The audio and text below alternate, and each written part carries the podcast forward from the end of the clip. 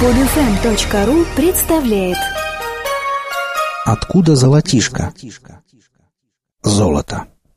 Чем объяснить нелогичную тягу людей издревле к этому металлу? Практическая ценность ведь и сфера применения в древности была никакой, в силу мягкости и большого веса. А есть еще платина, рений, осмий, палладий, рутений, иридий, хоть относительно недавно и распознанные как отдельные металлы, но тоже вызывающие неподдельный блеск в глазах многих. Что самое забавное, с точки зрения традиционной науки этих металлов, как говорится, в свободном доступе быть вообще не должно, так как в период юности планеты, представляющей собой раскаленный шар, они должны были под собственным весом опуститься к ее ядру. А их практически в верхних слоях Земли слишком уж много – Другими словами, подобное содержание целого ряда редких металлов в земной коре плохо сочетается с обычными представлениями о процессе формирования планет. Но есть новая версия раннего детства Земли и ее ближайших соседей. Согласно ей, столь ценимые людьми элементы прибыли к нам из космоса. Правда, эта версия не дает ответа на вопрос, почему и как раннее человечество чувствовало иноземное происхождение этих металлов – но, впрочем, давайте вернемся к самому вопросу их происхождения.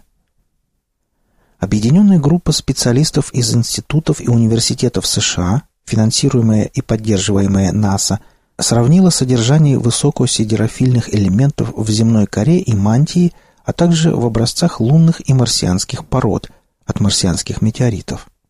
И ученые пришли к любопытнейшим выводам – по их мнению, ответ кроется в многочисленных ударах крупных планет и Земалий на финишной стадии формирования Земли. Традиционно столкновение крупного космического тела с Землей считается как катастрофа, но для только что появившейся Земли такие удары были благом, поскольку обогатили состав ее металлов. Врезавшиеся в Землю тела были недостаточно массивны, чтобы их разрушенные ядра опустились к центру планеты и слились с ядром Земли – но в то же время размер таких объектов был достаточен, чтобы принести на нашу планету и ее соседей солидное количество столь ценных для нас элементов. Не исключено, что если бы не эти древние катастрофы, то у нас не было бы не только распространенных золотых украшений, шкалы ценностей, привязанной к золоту, но и катализаторов в автомобилях и множество электронных приборов, использующих платину, палладий и другие редкие металлы. Аналогичным образом неоднократное столкновение не только Земли, но и Луны и Марса с большими объектами добавили им воду и перечисленные выше элементы. Это подтверждается недавним открытием того, что кометы и астероиды когда-то помогли наполнить атмосферу Земли. О том, что на заре существования Солнечной системы столкновения недавно появившихся планет были обычным делом, ученые говорят не впервые, как в бильярде, только с иными последствиями. Преобладание массивных объектов-ударников на поздней стадии формирования Земли может объяснить то содержание редких металлов в коре, которое мы наблюдаем. Это, кстати, согласуется и с теорией формирования планеты Земалей, показывающей, что такие объекты на поздней стадии развития прекрасно отлавливают и поглощают своих более мелких собратьев, и в общем их количестве начинают преобладать крупные тела. Расчеты и исследования показали, что в нашу планету несколько миллиардов лет назад врезались объекты диаметром вплоть до трех тысяч километров. Это достаточно много, чтобы изменить процентное содержание металлов, но недостаточно, чтобы разрушить тогда еще только формировавшуюся молодую Землю. В целом, эта поздняя стадия золотой бомбардировки добавила Земле расчетно до 1% ее массы. Луне повезло избежать столь сильных ударов, но к ней наведывались гости диаметром до 300 километров, оставившие крупнейший и древнейший гигантский кратер – бассейн South Pole-Aitken, лежащий вблиз южного полюса спутника. А крупнейшее из упавших на Марс тел было диаметром почти 2000 километров, оставивший след в виде бассейна Бореалис.